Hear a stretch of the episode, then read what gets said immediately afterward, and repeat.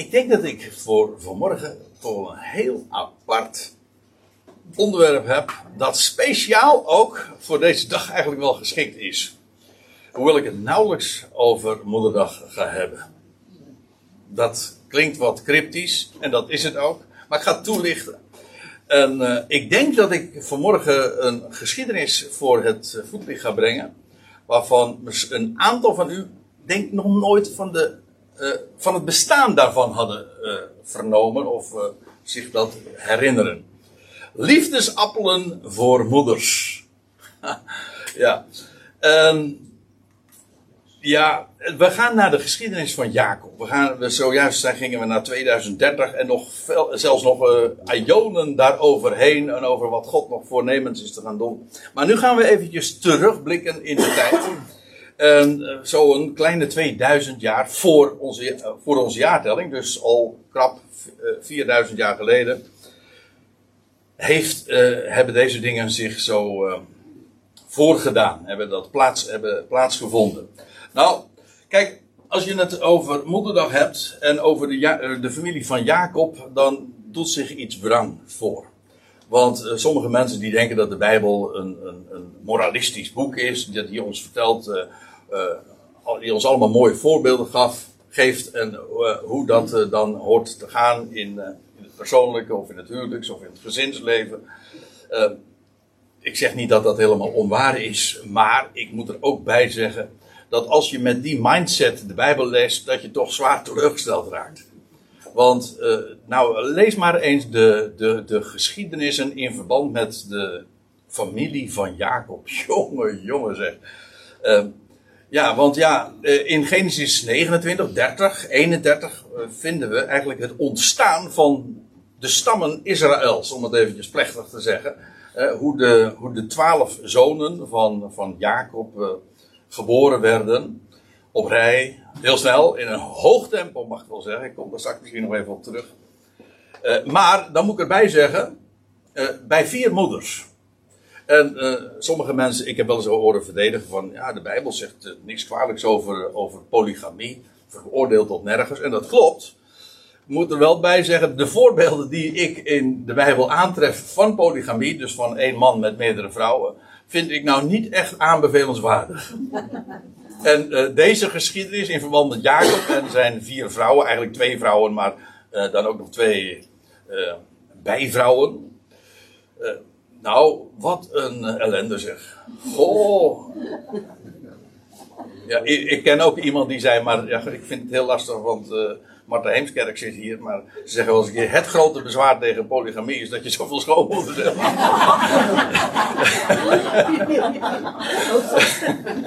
oh jee, die krijgt straks nog horen.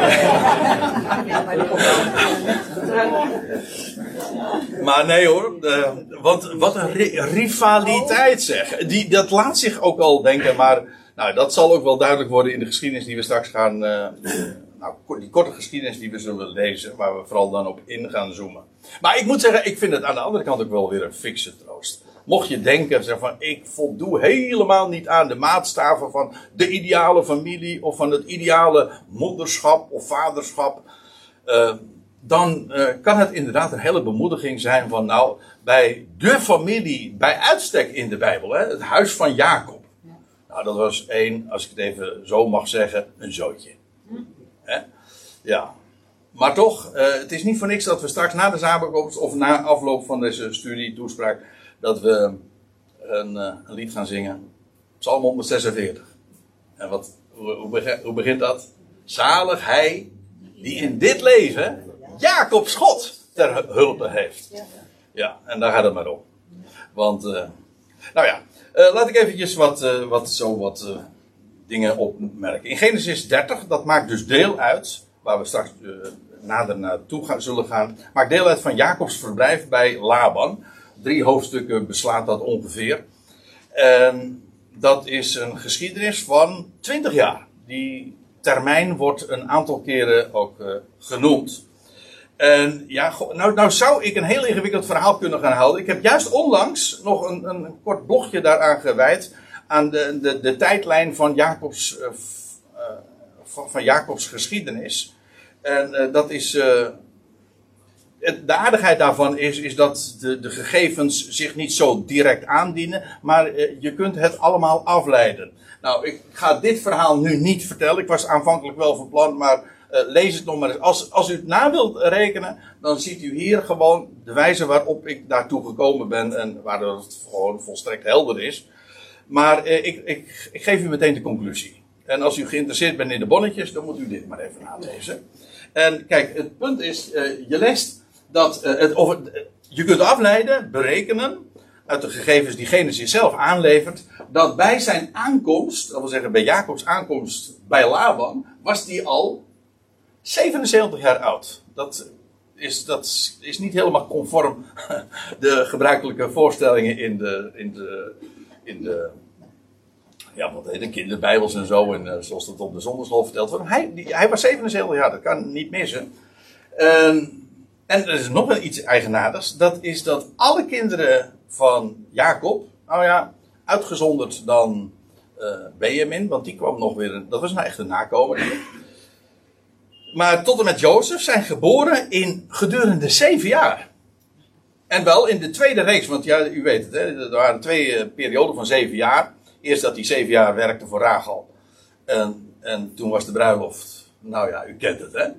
En zie, het was Lea. En toen moest hij nog een keer zeven jaar. En, en, en toen kreeg hij wel meteen Lea, maar dan moest hij nog wel, eh, pardon. Toen kreeg hij wel Rachel, maar dan moest hij nog een keer zeven jaar voor En in die tweede reeks van zeven jaar zijn die kinderen geboren. Ja, en dan wordt, worden de, de, de geboortes van die jongens, want het op één uitzondering na, ze waren, eh, ze waren geabonneerd op jongens, zeg maar. Uh, die, werden, die, die reeks wordt dan beschreven in Genesis 30. Oh, ik moet er wel bij zeggen, die, de beschrijving is niet chronologisch, in de, dus in de volgorde van geboortes, maar ze worden gerangschikt, gerangschikt naar moeder. Dat is wel even van belang. En dan krijg je dus dit verhaal. Kijk, Jacob had uh, twee vrouwen. Het begon met Lea. Dat was al een verwisseling. Dat vind je voortdurend in Genesis. Weet je wel, van niet Ismaël, maar Isaac.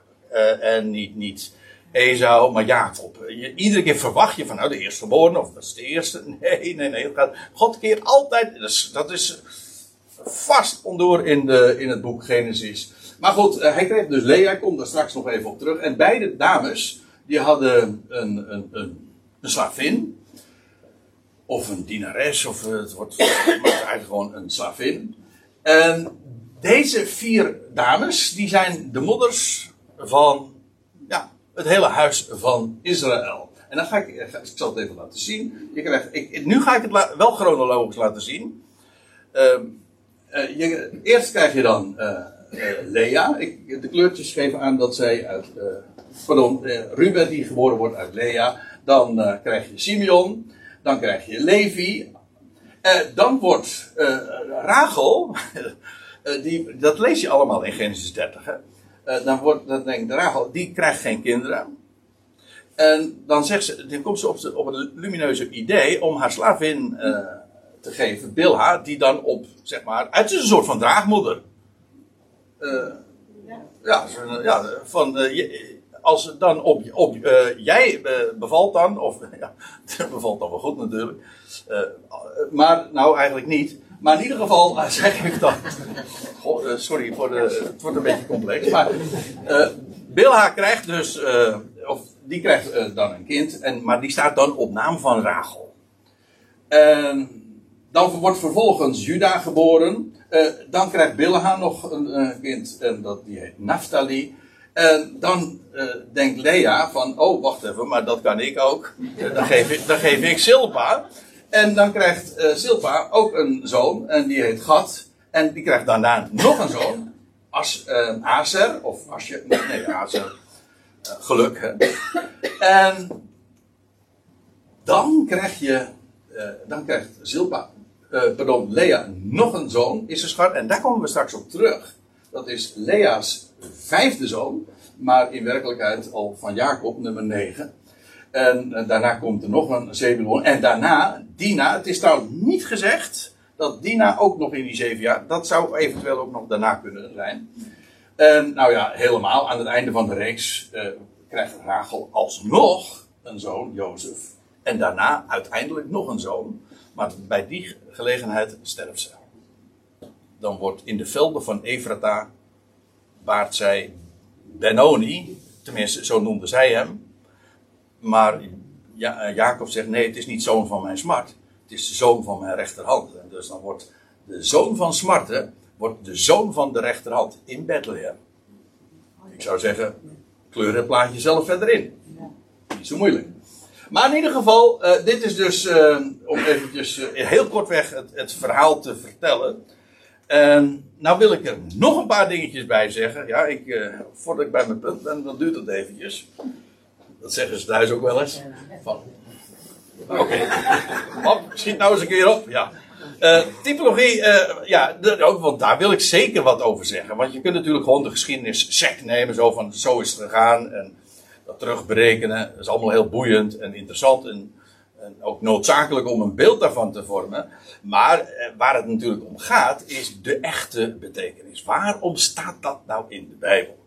En wat is de diepere zin of de typologie, de, de, de, de, de zinnenbeeldige betekenis daarvan? Nou, laat ik dan Eén, één is een uh, is aspect daaruit is heel erg belangrijk. In feite, die hele gang van zaken daarbij om Laban, 20 jaar, spreekt van de onderbreking eigenlijk in de geschiedenis. Jacob in het buitenland. Als ik het zo zeg, dan, uh, dan weet je eigenlijk al van, oh, hey, Jacob, die niet in het land is, maar in het buitenland.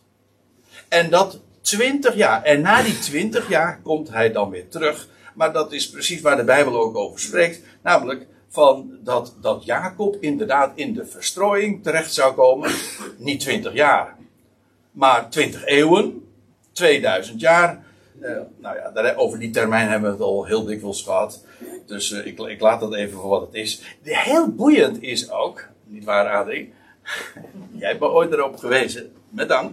Uh, dat aan het op het moment dat Jacob vlucht bij, eh, bij zijn ouders weg, of eigenlijk ook voor zijn eh, broer Esau, dan lees je dat de, en de zon ging onder.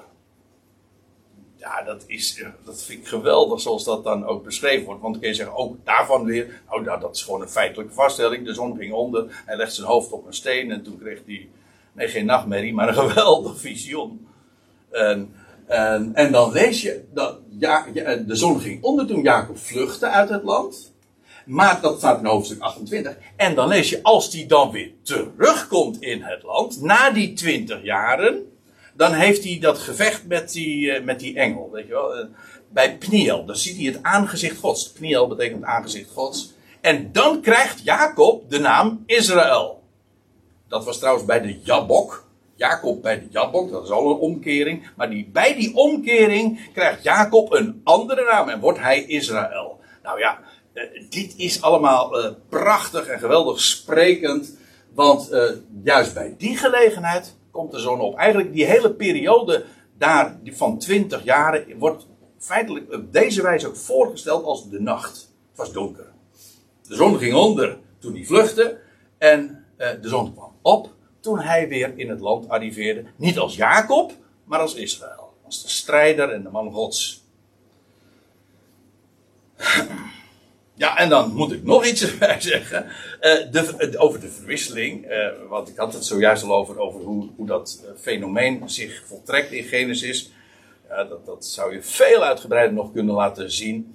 Maar ja, het, zelfs voor een oppervlakkige lezer, die struikelt eigenlijk al over dat fenomeen. En ook de verwisseling van Rachel en Lea wil ik ook graag nog iets over zeggen. Want, uh, want ja, Jacob had zeven jaar gewerkt. Die waren trouwens in zijn ogen als één dag. Want hij, uh, daar staat er, hij had Rachel lief. En hij wilde per se haar hebben. En toen was daar die bruiloft. En wat de reden daarvoor is, dat, ja, nou, dan moeten we dat. dat is wel heel boeiend om daarnaar te speculeren. Het wordt in de Bijbel heel sober en ik bedoel ook gewoon heel kortweg beschreven. Maar goed, Jacob ontwaakt s morgens. En zie, het was Lea. ja, hij ging, hij had zeven jaar gewerkt voor Rachel. En zie, het was Lea. De teleurstelling is zo duidelijk. Er was, Lea was, ja, Ze had fletse ogen. Even tussendoor. Mag, mag dat? Ja. Uh, ik stond vorige, voor, de, voor de spiegel. Ja, zo af en toe doe ik dat wel eens. En toen zeg ik tegen Peter, ik zeg, wat zal ik aantrekken? Ik zeg, welke, zal ik dit colbertje aantrekken? Ze zegt, ja, dat vind ik wel mooi, zegt ze. En, dat is een beetje flats. Ik zeg, oh. Ik zeg, die moeten, die moeten we hebben, want ik ga het hebben over, ik ga het hebben over Lea. Echt, uh, het is zo gegaan, hè? Ja. Want uh, van Lea lees je, uh, van Rachel lees je was schoon van gestalte. En van Lea was, haar ogen stonden flats. Ik moet er wel bij zeggen, letterlijk staat er in, in het Hebreeuws, haar ogen waren zacht. Dus dat kan, dat kan ook een andere gedachte in zich hebben. Maar goed. Jacob, voor Jacob was het een, een teleurstelling. Uh, dit is trouwens ook een heel apart gegeven, want je leest dus over zeven jaren. En dan die teleurstelling van, en zie het was Lea. Maar, ga eens na, vanaf de doop van de Heer Jezus. Ik, juist uh, in, uh, in, in Rotterdam ben ik bezig met een serie over de, de chronologie van het Nieuw Testament. En uh, is dit ook aan de orde gekomen. En toen heb ik ook laten zien dat de tijd vanaf de doop van de Heer Jezus, dat zijn publieke optreden aanving tot aan zijn sterven, 3,5 jaar is. En dan volgt er nog een keertje 3,5 jaar, namelijk vanaf zijn sterven tot aan de steniging van Stefanus. Ik ga het daar van aankomende donderdag over hebben. Is ook nog eens een keertje 3,5 jaar. Dus in totaal eh, krijg je dus een, een, een, jaarweek, een zevental jaren. En eh, eigenlijk krijg je dan ook het verhaal van, ik bedoel, Israël in die, in die Pinksterperiode, hou me vast, in die Pinksterperiode wordt uh, aan Israël verteld van de opgewekte Messias. Ze hadden de Messias gekruisigd. En nou zegt ja, Petrus en, en de twaalf die verkondigen aan Israël van... Kom tot berouw en bekering. Uh, in de Messias die jullie hebben gekruisigd. Maar God heeft hem opgewekt. En als jullie tot bekering komen. Dan zal de Messias terugkeren. Nou, en we weten allemaal hoe het afgelopen is. Eigenlijk dus officieel heeft het volk het afgewezen toen het Sanhedrin Stefanus stenigde. Uh, toen hebben ze het getuigenis, ook van de opgestane Messias, verworpen. Dus die zeven jaren eindigden in een grote teleurstelling. Zie, het was Lea.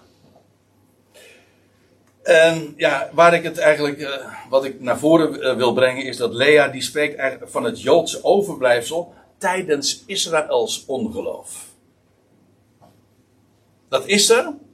Er is een overblijfsel, maar het is in een context die heel teleurstellend is, namelijk Israël wijst het af. En vandaar ook dat het koninkrijk zich verbergt. Rachel daarentegen spreekt van het Joodse overblijfsel, de, de rest, uh, maar dan in verband met de openbaring van het koninkrijk. En dat gaat straks alsnog weer gepredikt worden, dat het Joodse overblijfsel uitgekozen zal worden, maar dan zal het koninkrijk daadwerkelijk openbaar worden en ja, dat zal ik bedoel, Lea staat voor onaantrekkelijkheid, als ik het even, uh, heel onan, uh, even kort door de bocht mag zeggen. En Rachel, dat was die schone, die, die aantrekkelijke. Dat was waar het allemaal Jacob om begonnen was. Ja, maar dat komt ook wel, maar eerst Lea. Eerst de teleurstelling, eerst de verborgenheid. Daarna komt alsnog Rachel aan de beurt. Ja, uh, anders dan gepland, de mens gepland had. Maar nou ja, dat is het proces wat je dan ziet. Nou, een heel lang verhaal is dit.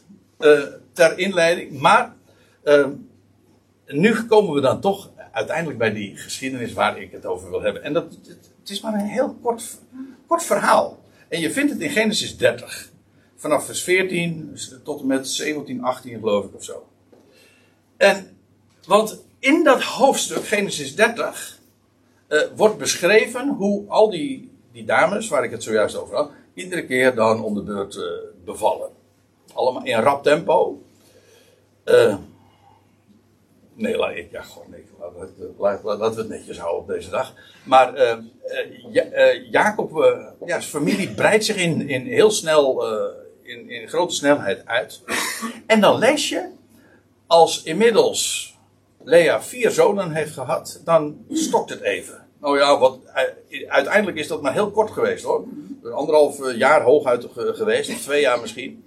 Eh, dat ze niet bevallen. maar het ging bij Lea erg snel allemaal. En dan stokt het. En dan geeft ook, ehm, om die reden geeft zij dan ook haar eigen slavin. Zegt van, nou, om er toch nog wat vaart achter te zetten, zeg maar. En dan lees je. een, kort, een korte geschiedenis van Ruben. Nou, en daar gaan we, daar gaan we nu lezen. Uh, Ruben, die, die trouwens, uh, Ruben ging in die dagen van de tarweoogst, nou ja, enzovoort. maar ik zal u dit vertellen. Dat laat zich nu al afleiden. Ruben is nog een, een ventje van hooguit vijf jaar oud geweest. Niet ouder. Dat kan niet. Als dat, lees het gewoon het hele verhaal. En de tijdlijn dient. Maar goed, maakt ook niet uit. Het was een uh, ventje. Hij mocht net de deur uit, zeg maar. En hij gaat het veld in. Uh, trouwens, ja, oh, ik wil het toch nog even zeggen. Uh, want als hij namelijk vijf jaar oud is, dan is Jacob 90 jaar oud. Het was dus ook weer een lustrumjaar, vast. En bovendien, in de hele Bijbelse chronologie, was het het jaar 2250. Anno hominus. En feitelijk dus ook weer een jubeljaar, want een jubeljaar is altijd een 50 en een 100. U zegt, ja, maar die jubeljaren waren er toen nog niet. Nee, maar met terugwerkende kracht, als je gewoon helemaal uh, de hele menselijke geschiedenis vanaf Adam uitrekent aan jubeljaren, dan zijn dat er. Dan, uh, nou ja, weet, weet je hoeveel, hoeveel jubeljaren dat zijn? Als je nu, helemaal tot nu, ik bedoel vanaf 6000 jaar terug, tot nu, dan kom je op 120 jubeljaren. We hebben er nu 199 gehad zo ongeveer. Uh, zeg, wat zeg je goed? Uh, uh, ja, 119, sorry. Ja. ja. Drie, keer, drie keer 40. Hoe had het Mozes ook alweer? Oh, het is zo boeiend. Maar goed. Ik kom daar, ik kom daar uh, eerder nog weer een keer op terug. Want ik, van de week kreeg ik een, een iets toegestuurd. En mijn, echt, in mijn ogen viel uit mijn oogkast. Wauw, geweldig zeg. Dat heet Messiah 2030. Je had het net, ja.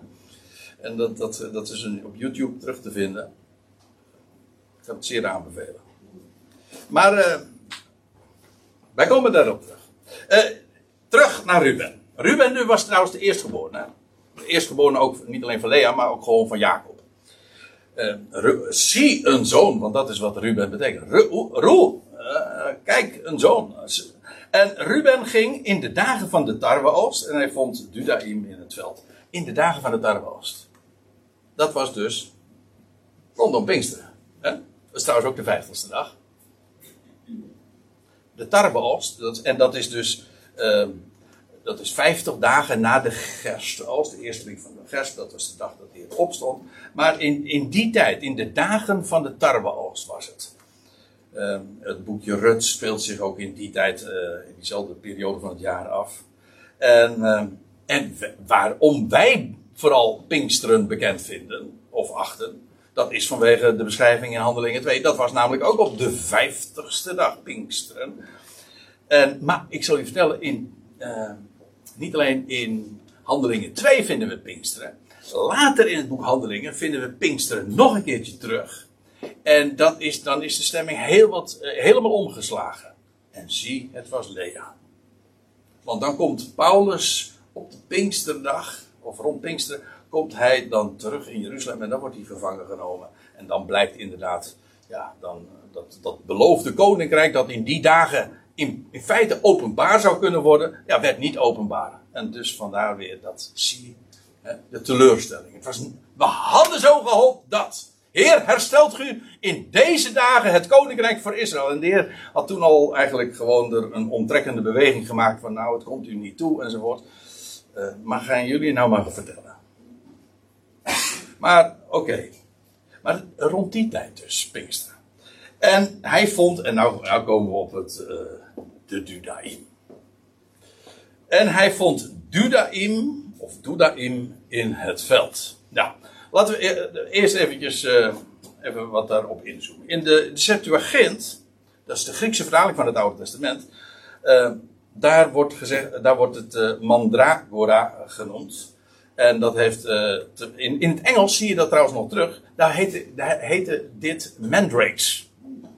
En dat, is, en dat komt omdat van oudsher uh, men in de wortel uh, ziet eruit als een mensdraak. Trouwens, dat zie je ook in in het Grieks nog. Het is eigenlijk een man-draak. Hè? En ik heb hier een plaatje. Ik heb een kijk maar eens een keertje op internet. Dan zie je een heleboel van die, die wortel. Die, als je een beetje. eh, eh, als je een beetje fantasie hebt, dan, dan zie je inderdaad heel veel eh, eh, vormen van een mens. En al, is het een beetje draconisch, dat wel. Oké. Maar in de NBG-vertaling, en dat is de meeste moderne vertalingen, vertaalt het met liefdesappelen. Dat is meer een interpretatie. Klopt wel trouwens. Want wat gebeurde er namelijk? Ik zal het straks ook nog laten zien. Dat is bekend van dit spul. Maar dan gaan, hebben we het niet over de wortel, maar over de vrucht. Van de sap werd namelijk een drankje gemaakt. En dat was heel halluci... Hoe noemen ze dat ook weer? Hallu, eh, eh. Ja, ik vind het altijd een lastig woord. Eh, dat wil zeggen, het heeft een hallucinerende werking. En het wordt namelijk geacht de vruchtbaarheid, en soms, men zegt ook de, vrucht, de, de potentie, het liefdespel te stimuleren. Maar ook vooral de vruchtbaarheid. En daar had Rachel wel gebrek aan natuurlijk. Eh, maar, eh, nou loop ik eventjes vooruit op de gang van zaken. Maar in ieder geval die liefdesappelen eh, waren daarom bekend. En omdat voor die drank werd geacht de vruchtbaarheid in hoge mate te stimuleren. Vandaar ook liefdesappelen. In het Hebreeuws is dit. In, trouwens, als je een statenvertaling hebt, dan wordt het niet liefdesappelen vertaald, maar dudaim. Gewoon wordt het onvertaald gelaten, dus feitelijk. Eh, het is eigenlijk een tweevoud, of eventueel het meervoud van doet. En doet is het Hebreeuwse woord voor bemind. Maar we kennen hem eigenlijk nog anders, namelijk als David. Eh, in het Nederlands is dat niet zo eh, helder. Doet, David, is toch heel anders. Maar dat komt, dat heeft te maken met, ehm, ja, dit is dit woord. Dit is doet. Als er een puntje boven staat en als er, eh, en als er een puntje onder staat, dan is het David. Dan, is dit, dan wordt die oe eigenlijk een w. En we waren in de, zaten net in de auto en toen hadden we het over het Kattex. Over de Katwijkse taal. En daar zie je hetzelfde fenomeen, die maken ook van de U een W. En dat doen Surinamers ook, hè. Dan zeggen ze way, way. way, way. Nee, dan maken ze van de W een oe, zo moet ik het zeggen. Maar in ieder geval, die omslag, dat is, heel, dat is taalkundig heel eh, gangbaar. Maar waar het even om gaat, in feite, wat hier gebeurt, hier staat bemind, maar als naam staat hier David. In de spelling, ik heb het niet over de interpunctie met de puntjes en streepjes en dergelijke, gewoon in het originele Hebreeuws, is het gewoon hetzelfde woord. David. En in feite, eh, die, het is een meervouds of een tweevoudsvorm, en dan is het dus eigenlijk de dubbele David. De tweede, of de tweede David. Maar in ieder geval de naam van David in Dudaim komt onmiskenbaar helder eh, eh, naar voren. En ik denk dat we daarmee ook typologisch meteen eh, de, de clue te pakken hebben. Want dat woordje Dudaim, dan kun je zeggen, ja, want het zijn liefdesappelen. Ja, tot je dienst. Maar het, het herinnert gewoon aan de naam van David. David, maar dat betekent ook de beminde. De man naar Gods hart. Ja? En hij heette niet voor niks zo. En hier dus, dit is trouwens een, eh, vrucht. De, dit is die Dudaim, als tenminste de, de goede is. Eh, maar eh, ik heb het zo gelezen, er is wel behoorlijke eenstemmigheid over, over welke vrucht dit geweest moet zijn. Nou ja, dus eh, die doet im. Het heeft dus alles te maken met de, naam van David. En hij, dat is Ruben, die bracht die tot zijn moeder. Dus hij, dat ventje, dat, vindt, dat komt in het veld en ziet, dat is kennelijk toch wel vrij uitzonderlijk. Hij vindt die, die vruchten en hij bracht die bij zijn moeder. Een moederdag cadeau! Ja, want het was rond in de tijd van de tarweoogst. Het was gewoon in deze tijd van het jaar dus. Nou zegt Ton van ja, maar had je toen al moederdag? Nou, dat denk ik niet, maar het komt wel aardig overeen. Dus.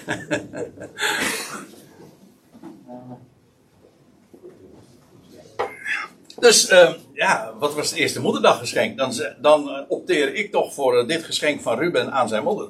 Deze liefdesappelen. Ja. En toen zij, ja, over rivaliteit gesproken. Toen zij eh, Rachel tot Lea, dus haar zus dus, hè. Eh, Lea was, de, eh, Lea, eh, Lea was de, ook de oudere zus. Rachel dus de jongste. Vandaar ook dat Laban had gezegd van ja, maar je krijgt eerst Lea, want ja, dat is de oudste. Dat, zo is, dat is ons gebruik. Mooi verhaal. Maar uh, ja, in ieder geval, uh, Rachel ziet dat. Toen zei Rachel tot Lea, geef mij alsjeblieft van de Dudaim van uw zoon. Ja. En nou, eh, meteen eventjes met de, zet ik even de typologische bril op. Als u het niet erg vindt. Uh, Rachel, hè, die, uh, van het evangelie van het koninkrijk. Die claimt David. Geef mij het. Ja. Ja, want eigenlijk, en dat is wat ik u eigenlijk ook wil vertellen, is dat bij Rachel wordt het koninkrijk van David, het her, hoe was het ook weer? De herstelde hut van David. God zou de, de vervallen hut van David, de hele dynastie, dat koningshuis wat in verval geraakt was, zou hij weer herstellen. Ja, door de ware David. De tweede David. Hij zou het gaan herstellen. Maar wanneer gebeurt dat? Nou, dat gebeurt wanneer God zijn volk weer. Uh, uh, God uh, zijn volk weer op de positie brengt en het koninkrijk gaat openbaren. Nou, dat heeft alles met die Davidische troon te maken. Uh, in ieder geval, Rachel die zegt, laten we even terug gewoon even weer naar de geschiedenis. Geef mij alsjeblieft van dit duurde in van uw zoon. En zij zei, en dan zie je dat waar daar echt, dat was, uh, dat was haat en nijd. Of in ieder geval grote rivaliteit, jaloezie. Kun je het je voorstellen? Moet je eventjes, uh, dat, dat, dat een man, vier, vier nou ja, in, in dit geval vier dames, maar vooral die twee, die twee zussen dan, Rachel en Lea. Uh, de een krijgt kinderen, de andere niet. En dat dat enorm veel kwaad bloed zette, of in ieder geval ook de kift en de jaloezie, dat, het, het zorgde niet voor een harmonieus, laat ik het heel veel eufemistisch zeggen, het zorgde niet voor een harmonieus en vredig familieleven. Nee, dat is, je kunt het op je vingers natellen. Dat is, uh, nou ja, in ieder geval, uh, Lea die uh, zegt heel bits tegen Rachel, want die voelde zich toch altijd de mindere. Ja, logisch. Uh, want Jacob die, die, ja, die beminde. Dus je leest ook, Rachel was de geliefde. En dan staat er, en, en Lea staat er, in de Statenvertaling staat de gehate. En dat geeft een wat verkeerde klank. Want gehaat in de Bijbel betekent niet van, uh, in, de, in de zin van dat je iemand, uh, dat je wrok of haatgevoelens hebt. Maar haat, gehaat wil betekent in de Bijbel, het Hebreeuwse woord daarvoor heeft te maken met genie en dat betekent, dat is de tweede. Je krijgt de tweede plaats. Nou, dat is wat Lea kreeg. Lea was weliswaar een vrouw, maar en als eerste verkregen, maar ze, ze had toch een tweede plaats, de minder, inferieur. En dat heeft Lea natuurlijk al die tijd wel gevoeld. En, en, en Jacob, ja, die had uh, duidelijk zijn voorkeur. Je kan, vanuit Jacobs perspectief zou je dit ook nog kunnen benaderen van hoe, uh, wat een uh, slappe, een slap Janus is dat geweest, zeg, dat hij, hoe die daarin geopereerd heeft. Maar laten we, laten we niet al te moralistisch, gewoon sec de beschrijving lezen. Uh, zoals de Bijbel dat ook geeft. En hij, uh, oh pardon, zij, dat is dus uh, Lea, zei tot haar, Rachel, is het weinig, is het nou te weinig dat u mijn man genomen hebt? Dat u ook nou de Doeraim van mijn zoon nemen zult? Heb je me eigenlijk, jij hebt mijn man, want jij bent de geliefde, jij hebt hem eigenlijk van mij afgepakt. En, en nou wil je die Dudaim ook nog eens een keer hebben. Ja. Maar ja, wat je hier in deze, dit hele verhaal ziet, is weliswaar Lea was de tweede, de inferieure, de, de gehate, in, de, in die zin zoals ik het zojuist ook bedoelde. Ja, maar wat God doet, keert het precies om. En als je een heleboel nu vergeet van wat ik verteld heb vanmorgen, uh, en maar dit onthoudt, dan vind ik dat je uh, aardig, uh, moois, aardig wat moois toch meeneemt naar huis. God keert altijd de menselijke maat en de menselijke regeling en ordening om. En dat zie je bij Lea ook. En ja, toen zei Rachel, uh, ja, daarom, uh, zeg, weet je wat, uh, daarom zal hij, de, hij, Jacob, deze nacht voor de Dudaim van uw zoon bij u liggen. Zo, zo dat is mooi geregeld. Hè? ja, hier, dit is eigenlijk een hele open deur voor, uh, voor allerlei grapjes en dergelijke. Maar dat, dat, laten we, dat laten we even. Maar kunt je voorstellen? Rachel zegt van, jij krijgt, jij krijgt vannacht Jacob. Die mag dan bij je liggen. Als ik die Dudaim dan krijg. Hè? Eigenlijk, Rachel koopt eigenlijk de Dudaim. En met de, de gedachte van nou, uh, weet je wat, als jij nou voor die ene nacht uh, Jacob krijgt, ik heb die dude in en daar heb ik alle vertrouwen in en zo forceer ik als het ware de vruchtbaarheid van, uh, van, van, van Gods wegen. Ja, ook dat soort trucjes die komen in Jacobs geschiedenis natuurlijk wel vaker voor. Denk maar aan Jacob, die die eigenlijk gewoon een, een handeltje pleegt met deze ook, die het eerstgeboorterecht koopt. Ja, hallo, maar zo werkt het natuurlijk niet, hè, voor een bord soep. Uh, dat je, dat je. Je leest al bij de geboorte van Jacob, hè, uh, Jacob was er een van de tweeling, en, uh, maar hij was de jongste. Maar je leest, ja, God had al voor de geboorte gezegd, de jongste, nee, pardon, uh, de oudste zal de jongste dienstbaar zijn. Dat had God gewoon gezegd. En denk je nou werkelijk dat, dat je door een, een lekkere bord soep te maken, om het eventjes plat te zeggen, dat je dat, dat die hele ordening die God heeft vastgelegd, dat je dat kan veranderen? Nou, echt niet. Ook daar, het is eigenlijk ook vaak een, een lange neus die God trekt in het boek Genesis naar al dat menselijk Gewoon al bij Is, Ismaël natuurlijk, nou ja, enzovoort. Trouwens, uh, Art, dat begon eigenlijk al bij Babel natuurlijk. Dat mensen, een stad, wij gaan onze naam maken. En dan, eh, en, en dan gaan we een toren maken tot, die tot de hemel reikt. En dan staat er zo, is humor hè. Dan staat er, en, en, God zegt, laat ons naar beneden gaan om te zien waar zij mee bezig zijn. dat is gewoon toch humor? Ik, ik, moet, ik moet naar beneden gaan om zelfs te zien die hoge toren die zij hebben gemaakt. Gewoon bizar. Dat is, al, dat is eigenlijk, daarmee is gewoon uh, de mens eigenlijk gewoon in zijn, in zijn blootje neergezet. Zo van, dat ben je. Niet meer. Niet minder, maar ook vooral niet meer. Oké.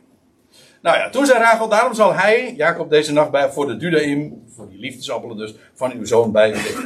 Toen nu Jacob in de avond uit het veld kwam, want het was tarweoogst, dus uh, hij was al 90 jaar, maar goed, de, die, die man, uh, die, uh, in, weliswaar ging de leeftijd in die generaties met een heel rap tempo omlaag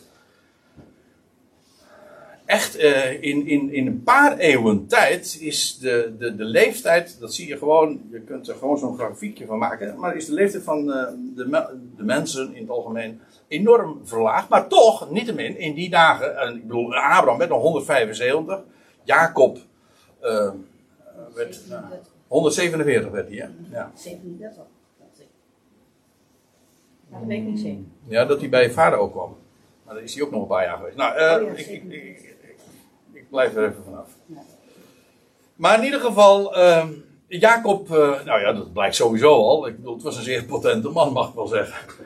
En uh, patent, ook patent, ja. En, ehm, en eh, hij kwam uit het veld. Er staat trouwens niet bij dat hij gewerkt heeft. Maar eh, toen Jacob nu in de avond uit het veld kwam, ging Lea uit, ging Lea uit hem tegemoet en zei: U komt tot mij. in de Statenvertaling staat.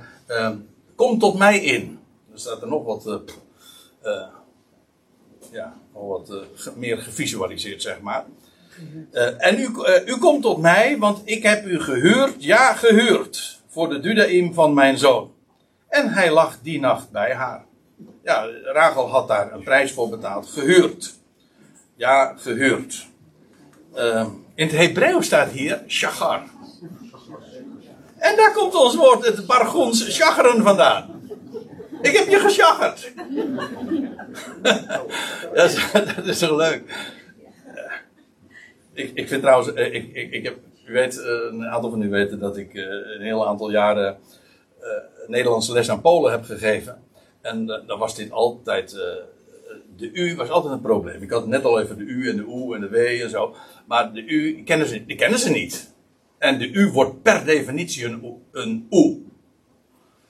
Dus dan is het, ik kan de huur niet betalen. nou, ik kan de hoer niet betalen. Ja, dat, dat, was, dat is onmogelijk voor hen om dat te zeggen. Terwijl dat toch echt een uh, andere betekenis is, ja. Maar ik vind in dit geval wel aardig, want huur, hoer is allemaal chagrin natuurlijk. Ja. Nou ja, hoe dan ook, uh, Lea die, die krijgt die nacht Jacob. Ze mag bij hem liggen of hij bij haar. Anyway. En dan staat er, en God hoorde Lea. Rachel, die had gekocht. Die had gesjaggerd. Die had de dudee. Ja. Maar God had Lea op de eerste plaats gezet. De tweede, die wordt de eerste. Niet Rachel, maar Lea draagt vrucht. Dat, dit is heel apart. Ik bedoel, dan denk Rachel koopt de Dudaim. Want ja, daar word ik vruchtbaar van. Maar wat blijkt, ze wordt helemaal niet vruchtbaar. Ja, later, nou ja, later wel, ja. Uh, maar niet nu. Het zijn niet die Dudaim. Het is geen, geen. God, God hoort daar. Er, er is er één die de moederschoot opent en nieuw leven verwekt. Dus in feite is al de hele Bijbelse boodschap, dat doet er maar één. Ik bedoel, de mens loopt uh, vast en, uh, bij de dood. En in feite is uh, moederloos zijn het onvermogen om nieuw leven voor te brengen. Ja, wat kan een mens daaraan doen? Nou, niks. God doet dat. Of niet.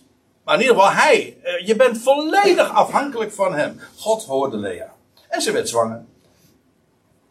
en zij baarde Jacob een Ah, een vijfde zoon. U, u, weet, ik heb dat nu, niet eens verteld, maar bij andere gelegenheden heb ik dat wel eens uitgelegd. Dat die he, de vijf in het Hebreeuws, uh, juist ook in het boek Genesis, weer zo'n grote rol speelt. En dan krijgt, Sarah krijgt een he aan haar naam toegevoegd. En Abram krijgt ook de he, die vijfde letter, eh, dat heitje, krijgt aan haar naam toe, uh, zijn naam toegevoegd. Wordt Abraham wordt Abraham. Dus de vijf. Dus de venster, dat venster dat open gaat. Nou ja, weer die vijf. En Lea zei: God heeft, God heeft mij loon gegeven. Niet Rachel, maar God heeft mij loon. Vruchtbaarheid komt van God. God heeft mij loon gegeven. Nadat ik mijn slavin aan mijn man heb gegeven. Ik moet erbij zeggen: de NBG-vertaling zegt omdat. Dat kan taalkundig wel, maar het geeft een bizarre zin. Uh, niet omdat ik mijn slavin aan mijn man heb gegeven, maar nadat ik mijn. Dus Lea dacht namelijk dat ze opgehouden had te baren. Dat lees je trouwens al even een paar versen daarvoor. Ze dacht dat ze opgehouden was te baren. Dat was niet waar. Maar goed, dat dacht ze. Omdat uh, er kwam niet direct weer een, een, nieuwe telg, zeg maar. Nummer 5 liet een tijdje op zich wachten. Ging niet in dezelfde tempo kwam ter wereld als, als die eerste vier.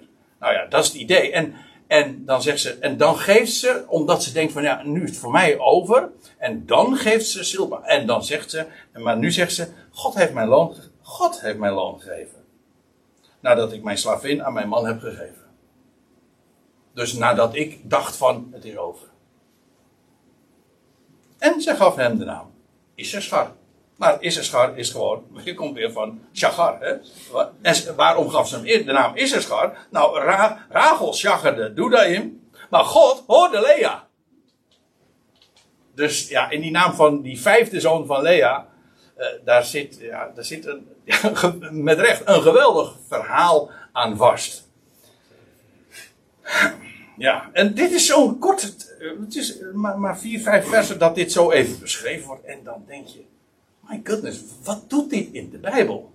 Het is een merkwaardig verhaal dan van die Dudaim en zo. Maar dat staat natuurlijk niet voor noppers in de Bijbel, dat begrijpt u dan.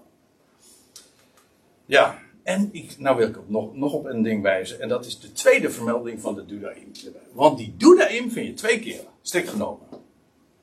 Het is een beetje kort door de bocht wat ik nu zeg, maar uh, uh, die Dudaim, gewoon als liefdesappelen, vind je twee keer. En namelijk en in Genesis 30 en in Hooglied. Hooglied, ja, Hooglied 7. Ja, en u, weet, het hooglied dat is dat, dat verhaal van die bruidegom die zijn bruid kwijtraakt. En dan die, eh, if- ja, god, het wordt in, eh, heel uitgebreid beschreven. En dan, waar, waar is mijn bruid? Nee, eh, ja, maar het is eigenlijk ook omgekeerd. Hè? Dat ik zeg, het is de bruid kwijt. Nee, eigenlijk, de bruid is de bruidegom kwijt. En dan gaat zij op zoek naar hem. En ze vindt hem niet. Waar is de bruidegom? De bruidegom is verborgen. Ik hoop dat u begrijpt, dit is ook weer typologie. De bruid die haar bruidegom kwijt is. Israël die haar bruidegom, haar Messias of haar God kwijt is. En dan gaat zoeken. En uiteindelijk vindt ze hem ook. Ja, en dat is. Er, er- er zit natuurlijk. Het heeft allerlei lagen. Ik bedoel, je kunt ook gewoon seks lezen als een liefdesgeschiedenis. Met heel veel erotische, zelfs eh, seksuele toespelingen. Eh, maar natuurlijk, de directe, de, het echte verhaal is dat van de bruid, die haar bruidegom uiteindelijk toch vindt. Buiten de stad staat er dan nog bij. Oh man, dan gaan ik, ik, heb er, eh, ik, ik heb er al heel vaak eh, toespelingen op gemaakt. Maar je zou eigenlijk gewoon een studieserie moeten geven over het boek Hooglied. Prachtig. Maar dan staat er, in Hooglied 7. Kom, mijn geliefde, laten wij, eh, eh, laten wij, dat is de bruid hè, hier aan het woord. Kom, mijn geliefde, laten wij uitgaan naar het veld. Mijn geliefde, hier staat Dodi. Zie je? Hier. Hier staat weer dit woord. Of mijn David. Of mijn geliefde. Of mijn, eigenlijk mijn beminde. Laten wij uitgaan naar het veld, naar buiten gaan. Laten wij vernachten tussen de hennabloemen. Maar ik, vind, ik, kwam ik gisteravond pas achter. Maar dat hier in het Hebreeuws, eh, hennaplanten, maar staat eigenlijk eh, bekipurim. En dat is, kent u dat woord? Heeft te maken met Yom Kippur. Yom Kippurim, eh, dat is dus eigenlijk de dag, de verzoendag, namelijk van beschutting. En laat ons eh, daar vernachten tussen de hennabloemen. Ik zeg niet dat dat onjuist is, maar dit is het woord. En dat geeft trouwens ook de sleutel naar de betekenis. Oké, laten wij vroeg naar de wijngaarden gaan en zien of de wijnstok uitbot. Of de bloesems zijn opengesprongen, de granaten bloeien. Daar zal ik u mijn liefde geven. Ja, maar eh, in welke tijd van het jaar hebben we het nu over? Nee, het voorjaar. Oh ja, uitbotsen, ja. Ja, eh, als. Hier wordt over het uitbotten van de, uit, eh, dus de uitbotten van de wijnstok gesproken. Maar even eerder in het hoofdstuk, al in, in, in, eh, van het boek, Hooglied 2, vers 13, er staat: De vijgenboom laat zijn vroege vrucht zwellen. En de wijnstokken in bloei geven, die geven geur. Ja. Eh, dat, is, is de tijd zeg maar, van de tarweoogst. Dat is ongeveer onze tijd nu. Hè? Ja, deze, de Bijbelstudie is mooi getimed, vindt u niet? Eh, maar eh, waar het even mij om gaat, het is de tijd dat alles tot bloei komt, maar dat ook de vijgenboom gaat bloeien. Er is ook een boek, Habakkuk, al zou de vijgenboom niet bloeien. Ja, dat is de tijd van nu. Maar eh, Matthäus die zegt ook, als Israël hersteld gaat worden straks, en terugkomt in het land, als Jacob Israël wordt, dan lees je, en leer van de vijgenboom deze les. Als zijn bladeren uitspruiten en zijn hout zacht wordt, hoe staat het er precies? Dan weet gij daaraan dat de zomer nabij is. Nou, dat is precies wat er gaat gebeuren. In die tijd.